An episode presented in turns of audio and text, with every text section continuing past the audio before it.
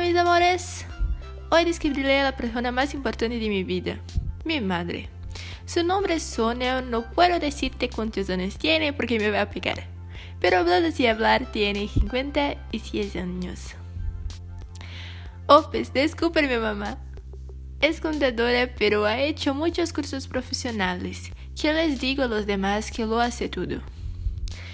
Ella es brasileña y para más detallada nació en Minas Gerais. Para matar tu curiosidad voy a hablar de cómo ella es más o menos. Pelo corto con luces, ojos verdes, sonrisa brillante y baja. Ella es mi mejor inspiración.